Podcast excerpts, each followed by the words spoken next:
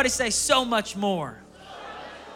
We are in our final weeks of 2018, and I want to tell you, God is not finished yet.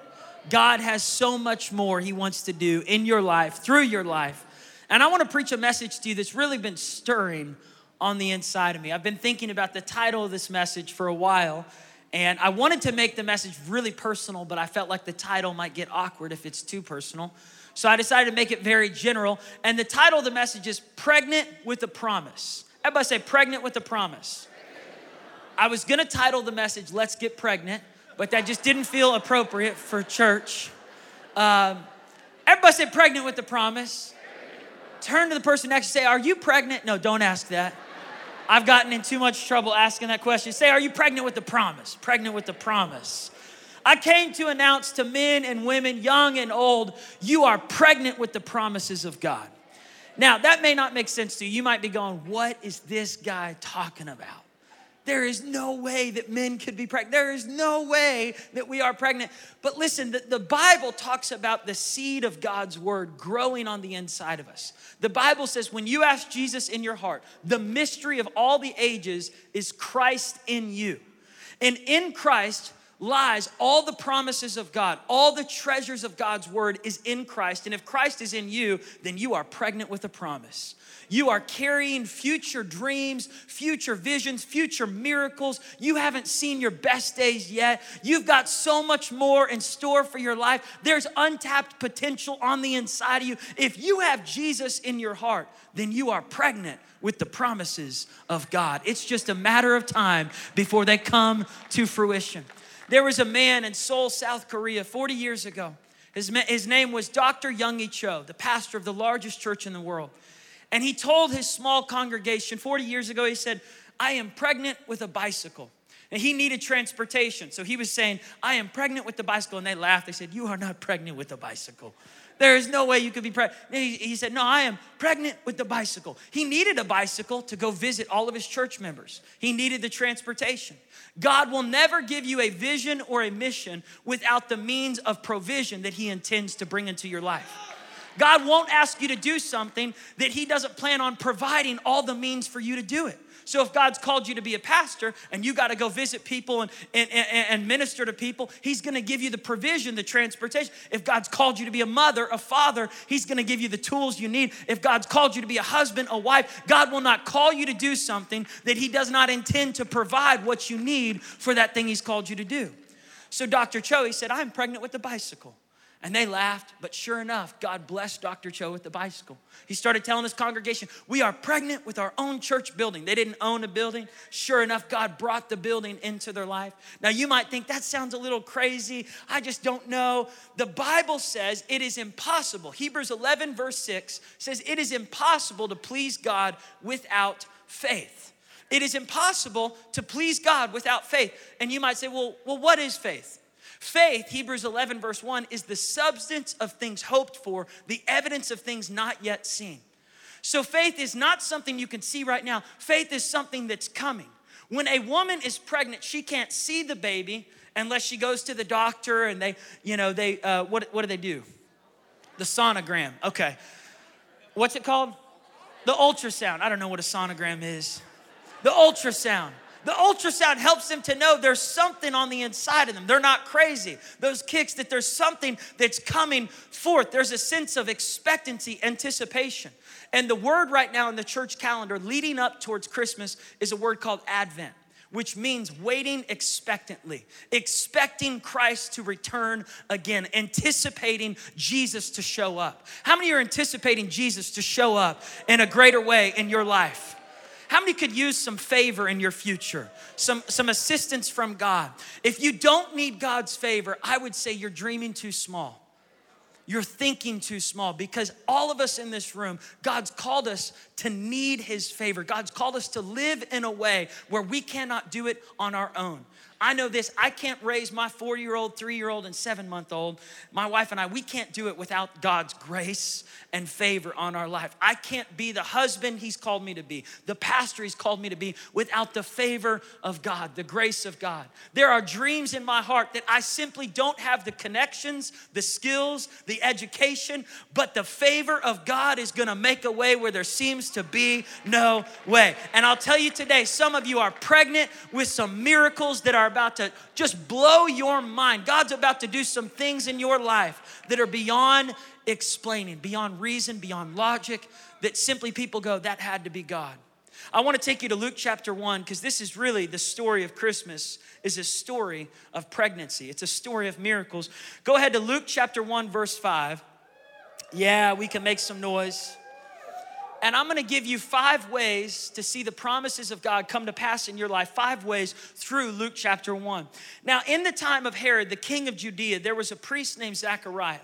And Zechariah belonged to the priestly division. So Zechariah was part of all the pastors in that season, in that time. He was a priest. His wife was descended from the daughters of Aaron. Her name was Elizabeth. Together, they lived an honorable life. The Bible says they were good people. They did the right things. They tried to obey God. Zechariah wasn't messing around with any other women.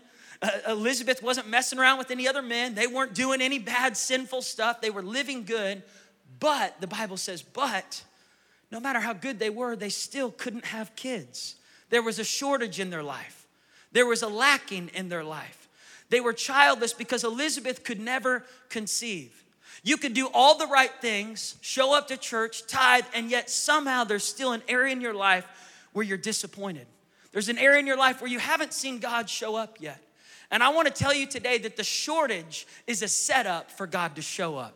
The shortage is not a mistake in your life. The shortage is God's platform to show His glory in your life. There's a reason why you don't have it all together. There's a reason why not every area is working 100%. It's because God wants to show up and get some glory in your life. See, Zechariah and Elizabeth, they were known for being good people, but they were not known for having children. God was about to do a miracle in their life where people would go, that had to be God. Everybody say, My shortage is a setup for God to show up. How many have a shortage right now in your life? An area where you could use something God could show up in your life. You're believing for something. Maybe it's peace. Maybe you came here this morning and you're stressed, you're worried, you're anxious. You need peace. Maybe it's joy. You're depressed, you're discouraged. Maybe you're grieving the loss of a loved one in your life. You feel like there's a lacking in your life. You're missing someone at the dinner table at Christmas. You're looking at the empty chair. You're seeing the shortage in your life, the lackage. God says, I'm about to show up on your behalf. I'm going to bring joy joy where there's depression. I'm gonna bring peace where there's chaos. I'm gonna bring hope where there's hopelessness. For the single woman in the room that's been waiting on a husband, get ready. God's about to show up and bring you a hallmark man of your dreams. Somebody say, My shortage is a setup for God to show up. Now, let me say this. Some of y'all in the room are already skeptical. You're already going, oh, yeah, one of those faith messages. And the key to the entire Bible is believing. The, the key to anything that we're going to access in this life that's outside of our connections is believing. The enemy attacks belief more than anything else. Your sin is not really a desire to sin, it's a lack of trusting that God can meet that need. It's, it's a lack of believing that God can somehow satisfy you outside of that sin. The enemy attacks belief because belief is what produces salvation in your life. John 3:16 for God so loved the world that he gave his one and only son that whosoever behaves right shall not perish but have everlasting life. Did I say it wrong? That whosoever believes Number one, the key to seeing the promises of God come to pass in your life is believing. Believing. I'm gonna give you five keys right now to get pregnant, spiritually pregnant. Y'all like, I think I know how to get pregnant. No, listen. I'm talking about spiritually impregnated to see the promises of God come to pass. You've got to believe. Now, even non Christians get this. Now, listen, there was a guy in 1987 named Jim and he was acting in Hollywood, and yet he wasn't getting any good breaks. He was literally living in his car. He wasn't a Christian, but he knew that the concept of what you believe attracts what you experience. That your believing is attracting things into your life. For the girl in the room who thinks, all I attract is bad guys, all I end up with is bad guys, I only attract bad, you are believing that and you're attracting that into your, you need to change what you're expecting. You need to start expecting, no, I'm attracting the right man of God into my life. For the, for the guy in the room who thinks, I'll never get married, or the, the couple in the room will never have children, you are attracting, you are accepting negative circumstances in your life. You need to start believing. You might say, Well, Paul, what good is it to believe good things are gonna happen? What, what, what good is it? I might as well just accept it. This is the reality. I just need to accept my reality. It takes just as much energy to speak faith filled thoughts as it does to speak fear filled thoughts. It takes just as much time, effort, and focus and energy to speak negativity over your future, to believe negative circumstances are always gonna be permanent in your life, as it does to believe things are turning around. God's bringing the thing into my life that I need. God was about to show up in Zechariah and Elizabeth's life. They were barren, they were childless, they thought they had missed their window of opportunity, and yet their shortage was a setup for God to show up. And Jim wrote this in 1987. He wrote a check in his car for $10 million, sitting in Hollywood. He said, Someday I'm gonna be a high paid actor and I'm gonna get a $10 million check. Now, he wasn't even a Christian. And in 1994, Jim Carrey acted in Dumb and Dumber. And everybody went to go see Dumb and Dumber, and Jim Carrey got $10 million for acting in that movie. Now, listen, if non Christians are tapping into the mindset, the concept of believing, why can't Christians accept? This is a biblical principle. Non Christians have taken a biblical principle and they've tried to tie it into believing in themselves. Believing in yourself only gets you so far, but when you start believing in the God who created the cosmos, who created something out of nothing, who said, Let there be light, and bam, there was light, who said, Let there be trees, and there were trees, who said, Let there be sharks and whales and lizards and alligators. God created everything out of his mouth. What are you believing for? Some of us came to church, and the only thing we can believe God for is just not to be stressed for one hour. And God says, Fine, I'll, I'll give you peace for one hour, but I also want to bless your family. I also want to heal your marriage. I also want to heal that hole in your heart ever since your dad died. I want to fix that thing that you've been dealing. I want to change that addiction. I want to break that bad habit off your life. I didn't just come to give you 30 minutes of peace in a church service. I came to give you peace for the rest of your life. God wants to do something supernatural.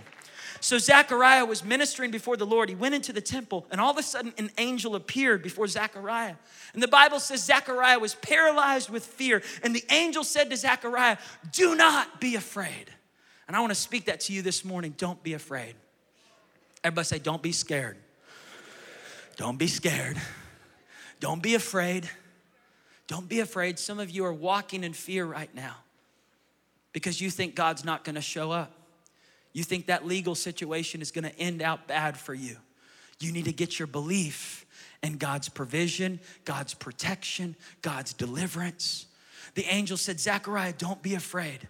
Don't be afraid. Your prayer has been heard.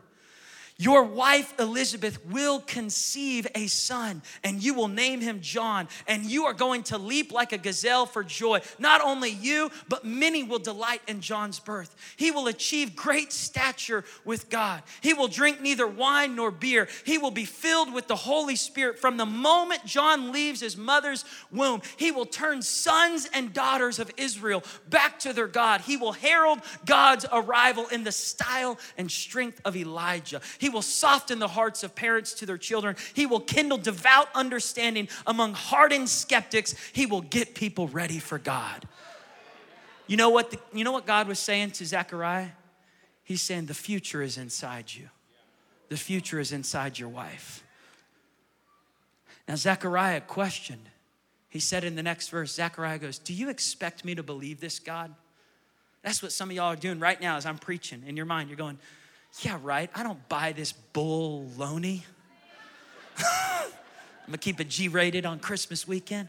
I'm not buying this preacher's stuff, this hope filled, get your hopes up, believe that God's gonna show up type of message. That's what Zechariah did. He was a pastor, a priest. He said, God, do you expect me to believe this? I am old, and my lady's old too. That's what Zechariah said. This chapter is a story of multi generational miracles. God's in the business of doing miracles for 80 year olds and eight year olds. We're about to see God show up in grandparents, well, elderly people, and teenagers' lives in Luke chapter 1. But the question is do you believe? Zechariah questioned. And so the angel said to Zechariah, watch this, the angel said, I am Gabriel, the sentinel of God, and I've been sent especially to you to bring good news. But because you won't believe me, there it is right there. You won't believe me. You won't believe me. You won't believe. Because you won't believe, you will be unable to say a word. Sometimes God has to shut you up to stop you from cursing your future. Some of you have been cursing your future. You've been speaking negativity over your future. And God says, I'm gonna shut your mouth because this miracle is gonna come to pass whether you want it or not. The future is inside you. Put your hand over your belly and just say, The future is inside me. There's future dreams inside you.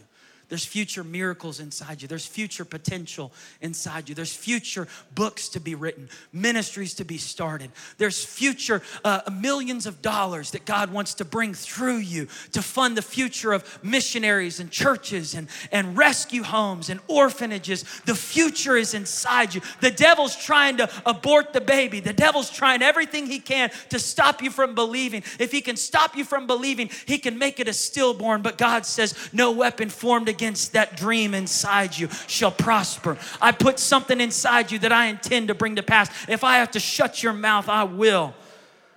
So the angel shut Zechariah's mouth. He walks out of the temple. He can't even talk, he's mute. And he's trying to do sign language, and he's never done sign language before. Shout out to our sign language team over here, doing an incredible job. And he goes home, and Elizabeth gets pregnant. Now, I, I hear some thoughts going on in the room right now. You're going, Paul, this is straight out of context. it's not straight out of Compton, this is straight out of context right here. How are you gonna preach a message that God wants to do a miracle in my life because He did it for someone 2,000 years ago? It happened back then, but it's not gonna happen for me. As long as you keep saying that, you will eat that. As long as you keep criticizing the message of faith, the message of hope, and listen, you can spend all day talking negativity, and you tell me where that gets you. You could spend all day thinking fear filled thoughts, negative thoughts, God's not gonna show up. You tell me where that leads you. One of the biggest things that believing God does is it changes your heart, it changes your attitude. I think some people in your family would be happier around you if you started speaking with more positivity, more optimism. Instead of saying it's all doom and gloom, things aren't gonna get better, I'm never gonna get healed, we'll never get out of this mess, we'll never be debt free. Why not start believing? That what God said in His Word, His Word has more than 400 promises for you and for me that He will provide for us. He's Jehovah Jireh, He's our provider, He's El Shaddai, our protector, that He watches over our children. See, God was getting ready to do something and He needed someone to believe. Believe, get your hopes up. In 1 Samuel 4 21, this woman was giving birth to a son and she heard news right as her son was coming out. She heard news that her husband had just died that her father-in-law had fallen backwards in his chair and broke his neck. And when she heard these two things she heard that the enemies had come and taken over israel. She was so discouraged in her present that she named her future based on her present.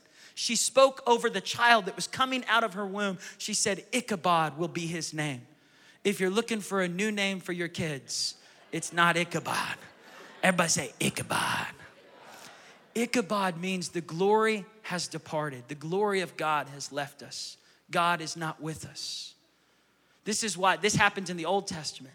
This is why one of the first proclamations in the New Testament is another I word, Emmanuel. God is with us. See, you either accept the Ichabod spirit or the Emmanuel spirit. You either accept that God's not for you, God's against you, God's left you, your best days are behind you, He's finished with you, nothing good's coming in your future, or you start believing, no, God is with me, God is for me. Things might look dark right now, we might be barren, but God's got something new He's about to do on the horizon. My best days are still in front of me. I'm pregnant with a promise, I'm pregnant with miracles, I'm pregnant with favor. God's about to show up. What do you believe? What are you conceiving on the inside of your heart? David said this in Psalm 23, verse 6 Surely his goodness and favor follow me all the days of my life. David said that when he was being chased down by King Saul, who was trying to throw spears at him. He was being chased by a murderer, but he switched his belief. Instead of confessing what he saw in the present, never name your future based on your present circumstances. Don't allow your present cir- your present circumstances are a lie. God's about to do something greater in your life. Don't let your present circumstances become a permanent vision in your mind. David saw spears being thrown. He said, Surely your goodness and mercy will follow me all the days of my life. You surround me with the shield of favor and songs of deliverance so the haters can't touch me. The spears won't come through. I got a force field around me. Somebody say, Favor is following me. Come on, you need to switch your confession and start believing that favor's coming your way. Number two, receive. Receive. Everything in the earth from the very beginning of creation carries a system, a system. And the system is seeds and harvest. Seed time and harvest. God created this from the very beginning of the earth. This is why God doesn't have to wake up every day and say, Let there be more humans. because the first two humans he created, he, he created the idea of the seed of man and the egg of the woman. The only reproductive relationship is a male and a female. Two males can't reproduce, two females can't reproduce.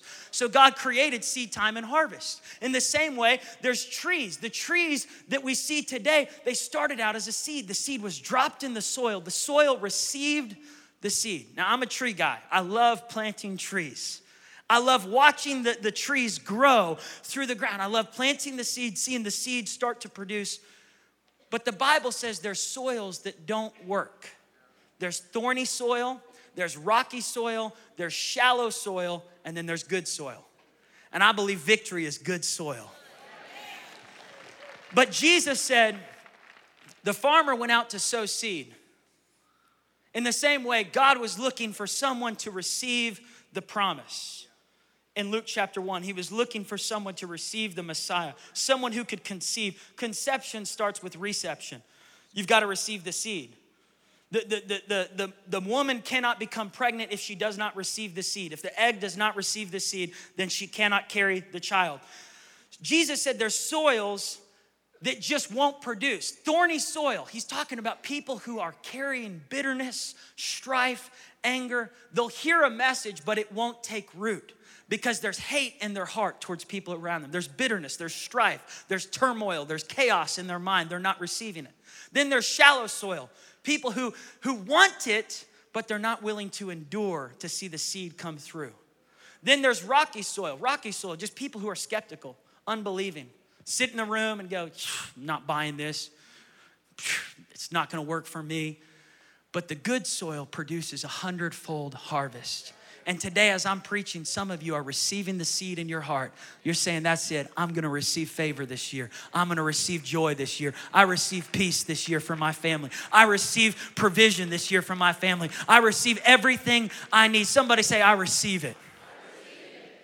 When I started working for my mom and dad here at the church, I graduated college and I had been uh, working with a band. I'd been working as a janitor at ORU. I was a real estate guy. I'd worked several jobs. And I was so excited to get that part time job here at the church. I had worked at the church before as a camp counselor in different positions, but now I was 23 years old. I was working in the ministry. And I remember my dad gave me a key. And, and, and it was a key to my office. He gave it to me through my supervisor. And I had, you know, other keys connected to it, my car keys, other keys. What I didn't realize is that key had the power to unlock several other doors. No one told me that. So I would walk around and I'd be locked outside of doors, and I thought, I can't get into this door. So I'd call the security guard, call a janitor, can you come unlock it? Why doesn't your dad give you more keys? I don't know. And I'd go to my dad, why won't you give me more keys? I'm your son. You give the janitors more keys than me. They got so many keys, you won't even give me. He said, Paul, you have what you need. You have what you need. Turn to the person next to say, You have what you need. And sure enough, after he had passed, many times I was locked outside of the doors of our church until one night I called a security guard, Hey, could you let me in? I just want to come in and worship and pray. He said, I'm locking up doors at the other buildings. It's going to be an hour before I can get over there. You'll have to wait. So I start trying to break into the doors of our church, punching the glass door, trying to shimmy my credit card between the crack. I can't get into our church. I'm looking up at heaven. Why didn't you give me more keys? And then I stuck the key that I had into the door, thinking maybe I'll wiggle it around and put my credit card here and jam and try to pull the door. And when I stuck it in, it fit perfectly. I thought, that's weird. And then I turned it and it unlocked the door. And I was so amazed. What's happening? And I came inside the church and I went to our choir room and unlocked that door. Then I came in here and unlocked this door. And I realized I had the master key the whole time. I didn't know that I had what I needed that could unlock every door. It was one of the greatest revelations for me, church, because what God was wanting me to receive was that Christ in me was everything I needed to pastor this church. I did not need the validation of every family member. I didn't need the affirmation of all the pastors. I didn't need the approval of the board or everyone else. All I needed to know is that God had put inside of me everything I needed to fulfill the mission, the vision, the purpose, the plan. And I'm telling you today, if you'll receive this, because the next thing that happened is the angel shows up to Mary. And the angel says in verse uh, 28, the angel shows up to the Virgin Mary, who has no relationship in this moment, no marriage. And the angel says, Greetings, you who are highly favored. The Lord is with you. You are blessed among women. The angel does not say, You will be favored, you will be blessed. The angel says, You already are. You already are. You already have the master key. You already have everything you need. The blessing is already on you. The blessing is now coming through you. I didn't come to put something in you you didn't have, I came to make you aware of who you already are. The greatest revelation we can have as believers, for the Christians in the room, is that we don't need anything added to us. We need to become aware of what's already inside of us. Some of you are waiting for God to anoint you, and God says, Christ in you is the hope of glory. You don't need Benny Hinn to lay hands on you.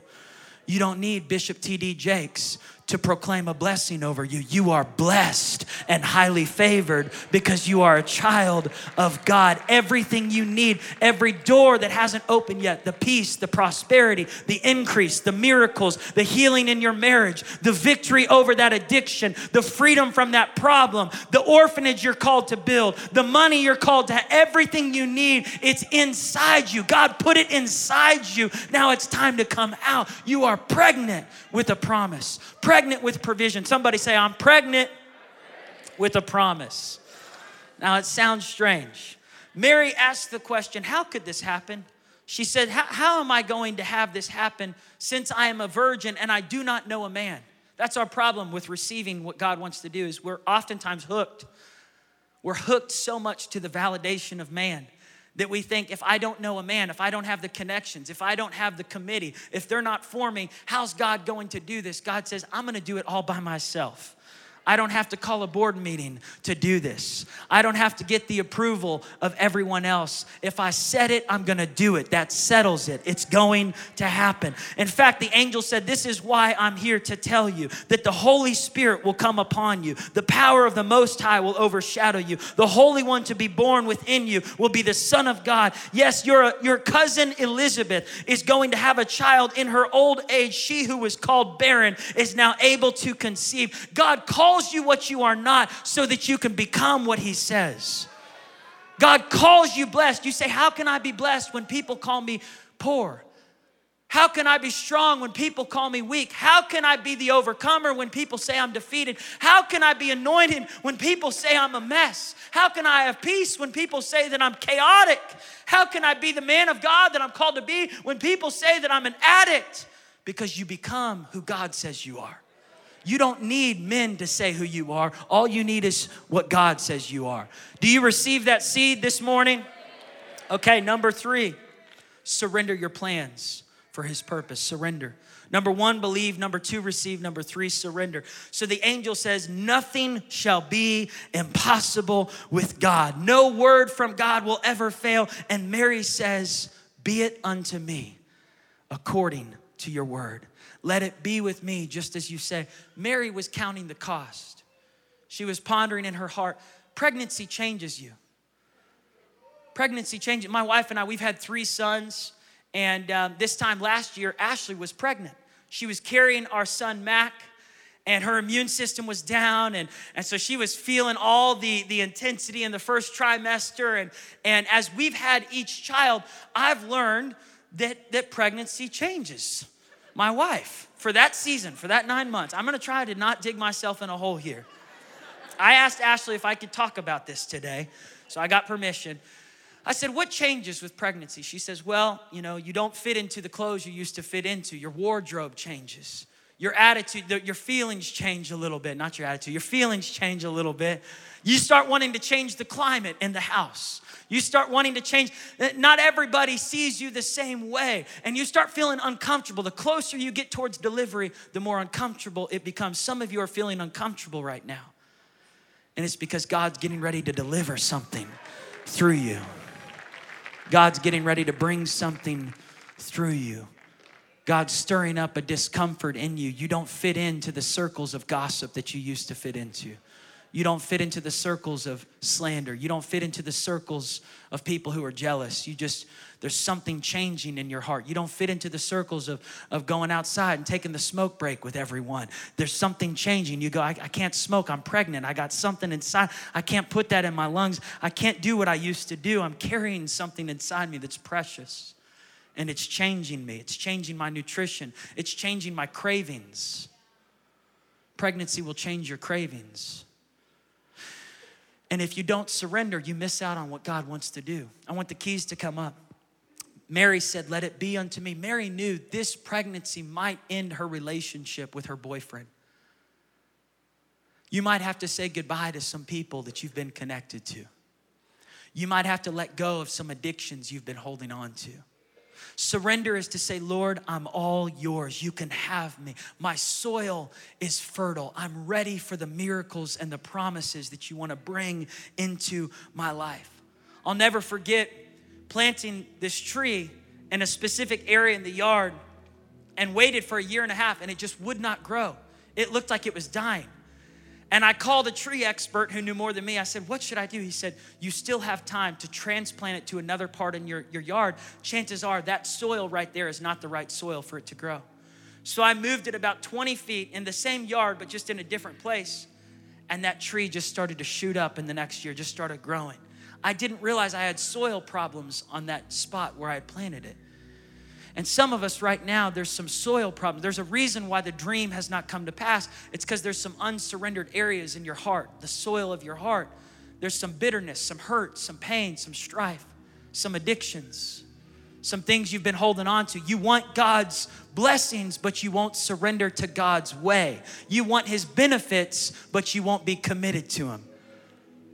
In 1976, there was a man named George who was pulled over for drinking while driving. The police officer knew who he was. And he knew that George had started drinking in his teenage years, his early 20s. It was just a few drinks every week with some of his close friends, business friends. But he didn't know how to control it. And by, the, by his late 20s, he started drinking every night, multiple drinks, where he was drinking hard drinks. And in his early 30s, he became a full blown alcoholic, drunk every night, oftentimes driving while drunk. The police officer said, George, you know you got a future.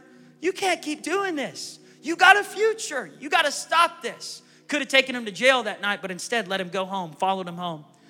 George went home to his wife crying, said, I got to change. I got a future in front of me. I got a destiny. His wife Barbara had been praying for him to change. George, you got to change. You can't hold on to this habit and expect the future that God has in store for you. That night, George W. quit cold turkey. He went on to become the president of the United States. He's been sober for 40 years now, following God's plan for his life. 39 years, 2018. He said, I never went back. I knew I had a future for me. Robert, he was an actor. He had acted in a few small films and he started dabbling with cigarettes and then marijuana, then got into some hard drugs, cocaine, and then started getting into methamphetamine and crack cocaine. And he got caught with all these drugs had to go to prison, thought his career is over, felt like his best days were behind him. He couldn't break these habits, he was so hooked to the drugs. But someone started speaking to him, telling him, Robert, you got a future. There's more in store. I know you think you've seen your best days, but you haven't yet, Robert. Stop throwing it away for these momentary pleasures that just make you emptier and emptier. Surrender. So Robert checked himself into a rehab center, and Robert started to get clean. He's been clean since 2003. Robert Downey Jr. thought he would never get an opportunity again to act. Mel Gibson gave him a chance. Then he went on to take on the opportunity to be Iron Man in the Marvel comic movies. Now he's one of the highest paid actors. Why? He stopped messing around with stuff that was hurting his destiny. Some of you are carrying a baby and you are aborting it because you keep going back to the old stuff. And God says, if you would just surrender, I want to bring something so much greater in your future. But you got to let go of those habits that you keep holding on to. Everybody say surrender. Number four, surround yourself with pregnant people. Surround yourself with pregnant people. I'm not saying go out and find a bunch of pregnant women to hang out with. They're gonna look at you and be like, this is strange. I have a husband. Get away from me. I'm saying hang around people of faith who are carrying promises on the inside, who believe that there's a destiny inside of them. It says in verse 39 at that time, Mary didn't waste a second. She went straight to the hill countryside of Judea and she found her relative in Zechariah's home and she greeted Elizabeth, who had been hiding in secrecy. Now, Elizabeth had pulled away in seclusion. Sometimes the promise, the dream, God has to pull you away from the public. He has to prepare you in private before He promotes you in public. God pulls you into seclusion. He gets you ready. This is why in high school there was times where I wasn't always invited to all the parties. I wasn't always uh, the guy that people wanted to hang out with or talk to. And oftentimes on Friday nights, I would find myself honestly crying because I felt like I was left out. I, I didn't fit in. And I remember one Friday night, even in college, I wasn't always getting to hang out with all the, the cool kids. And I was inside the, the piano room at Timko Barton. I was worshiping on a Friday night. And I heard God say, I'm preparing you in private for what I have for you in your future. You, you, it's not gonna feel that you can't hang out like you used to the environment that I, I need to cultivate what I've put inside you, it's different. You can't just go do everything you used to do. You can't fit in with every single crowd. There's a reason why you don't fit in. Mary had to pull away from where she was to get around the right people. She needed to find someone who was pregnant. She needed to find someone who was carrying a promise, someone who was carrying something from God. And when she came to Elizabeth's house, now Elizabeth had been in seclusion. She had not felt a kick. She was in her third trimester. She was about to have this baby, but she wasn't sure if the baby was still alive because she hadn't felt a kick in a long time. But at the sound of Mary's knocking on the door, when she heard the knock, the Bible says Elizabeth opened the door and she felt a leap on the inside. The baby started doing cartwheels, started doing jumps, started doing backflips and front flips. Why? Because she found someone who was carrying something she was carrying. She was around someone who was pregnant with a promise, who was pregnant with a destiny. God's gonna bring people into your life that make the dreams jump on the inside you. If someone's at the door and you open it up and the baby's not jumping, you need to be careful who you let into your house. You need to be careful what kind of characters you're putting, that, that you're not casting your pearls before people who don't care about your dreams people who are putting you down, who are negative, who are toxic, who are hating on you, who are jealous of what God's put on the inside you. You need to find a Mary in your life. There's something about Mary that she just stirs up the dream on the inside. She stirs up the promise on the inside. And when Mary greeted Elizabeth, the baby leaped on the inside and she was filled with the Holy Spirit. John the Baptist was filled with the Holy Spirit, and Elizabeth shouted to Mary, How blessed are you among women, something was changing as they were together. Sparks were flying. There was a divine connection between Mary and Elizabeth. I'm speaking over you this morning. God has divine connections. God has partners in ministry. God has partners for your business. God has other ladies in your life that are going to help you as a mom. God has other men in your life that are going to help you as a man of God. When you go to men's discipleship track at Victory, women's discipleship track at Victory, you start getting around people that cause the dreams inside you to leap, that say you can be free from that addiction. You can get out of that problem. You don't have to carry that bitterness any longer. You're called to be a mighty man of God. Who is your Mary?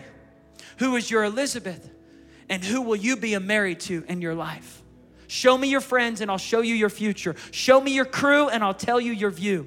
You hang around skeptics, you'll be skeptical. You hang around faith filled people, it just rubs off. You start getting pregnant with promises, you start getting filled with potential. It changes the way you pray. Instead of praying, oh God, oh, I just hope that you'll show up this week. I just don't know if anything's in store for my future. Nothing's going to turn around. You start praying, Lord, I thank you. Favors coming my way. Surely goodness and mercy will follow me all the days of my life. I know I'm walking through the valley of the shadow of death, but I will fear no evil. Your rod and your staff, they comfort me. You cause me to lie down in green pastures. You're restoring my soul. Yay, God. I thank you, Lord Jesus, that my cup runneth over. More than enough. I will see the goodness of the Lord in the land of the living. When you hang around faith filled people, it changes your language. You start speaking a new language, you start thinking new thoughts. Show me your crew and I'll show you your view. Number five, praise before the promise shows up.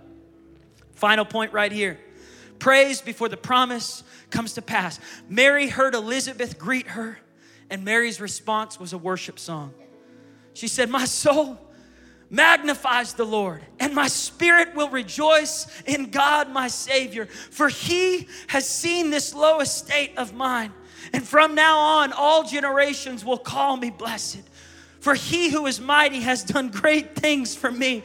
Holy is his name. His favor extends to those who fear him from generation to generation. He's raised up a horn of salvation for me in the house of his servant David. Salvation from our enemies, from the hand of everyone who's hated me. He's showing favor to his ancestors. He's remembered his holy covenant, the oath that he swore to his father Abraham. Can I tell you, church, this 13 year old girl, she was steeped in the theological, hermeneutical understanding of the Word of God. She wasn't just singing a Barney song, I love you, you love me, we're a happy family. She was talking about the oath to Father Abraham. She was singing a song of worship. She was singing the scriptures as a 13 year old girl, pregnant with the promise. Her world was changing. She was praising God before the promise came to pass. It's easy to praise God after the promise comes to pass. It's easy to give thanks after you get blessed. It's easy to do a hallelujah dance after you're debt free, after God heals your marriage, after you have peace, after you feel joyful, after the depression is gone, after the chaos is over, after you've raised the kids and they're all good now, after everything's worked out, after you get married. It takes true faith to praise before the marriage happens, before the breakthrough shows up, before God heals your body, before you get free of that sickness, before you get healed, before that addiction is broken. You've got to learn to praise before the promise shows up. I want you to stand your feet all over this room because we're going to end with praise. Mary was praising God before her promise showed up. I look right here on my left, and Mark and Natalie Kresge down here, they have a powerful testimony because for their four, first four years of marriage, they were believing God to get pregnant and it wasn't coming to pass. They went to see the doctor. The doctor said, no, you, you guys can't have children. It won't happen.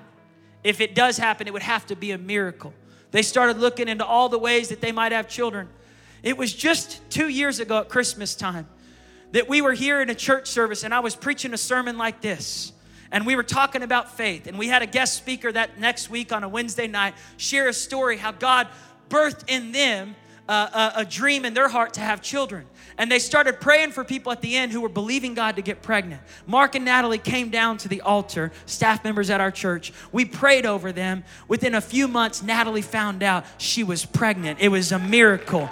They just had their baby boy Jude's first birthday this past year, celebrating his happy birthday, one years old. What happened? They learned how to worship before the miracle showed up. They learned how to believe that God could do anything, that nothing was impossible. They received the word of God. They didn't say, well, that's 2,000 years ago, or that only works for certain people. It doesn't work for all of us. They started changing their mind, their heart. They started getting in line with faith that God could do it. I could go through a list of people in this church right now that have been healed, that have been set free. In fact, one guy who went through our discipleship track, he had a really bad track record, had a lot of things in his past. In fact, he, he went to prison many, many years ago wasn't sure if God could ever redeem him. He just graduated our discipleship track, got a whole new mindset, whole new attitude, brand new. I mean, God has done so much in this man's life. Don't ever count yourself out. You're not too old, you're not too young. God uses all people red, yellow, black, and white. We are all precious in His sight. God's a God who does multi generational miracles. In Numbers 21, the Israelites came upon a dry well. They were thirsty, they needed water. And when they showed up to this dry well, they were so discouraged because they were expecting it to have water. It was one of Abraham's old wells, and they were wandering in the wilderness and it didn't have any water. They could have complained, they could have walked away, felt discouraged, but instead, the Bible says they started singing to the well. They started singing a song Spring up, oh well, spring up, oh well, within my soul, spring up, oh well, and make me whole. Spring up, oh well.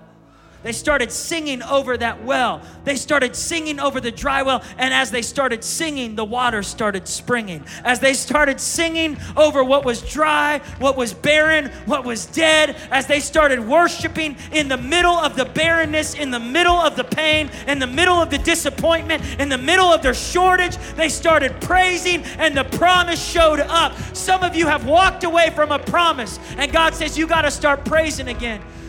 It's not a stillborn baby. You didn't have a miscarriage. It's still in there. God says, I still got that dream in store for you. I still have that book for you to write. I still have that ministry for you. I still have that bonus, that promotion. I still have that breakthrough for your family. I still have that turnaround for your son. I still want to do something great in your life. Don't you think that I'm done? What I started in you, I plan to finish, and it will be a flourishing finish in Jesus' name.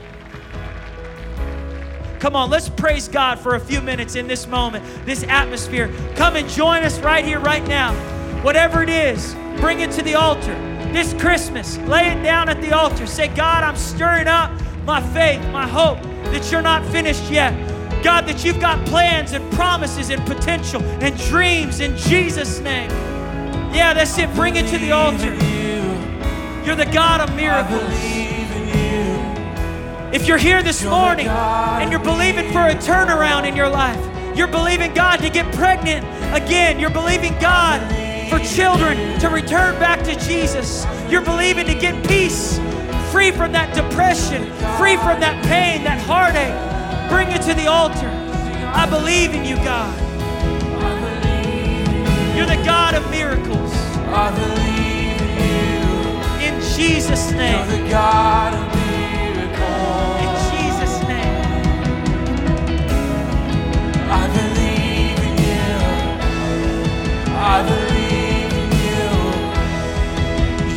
God.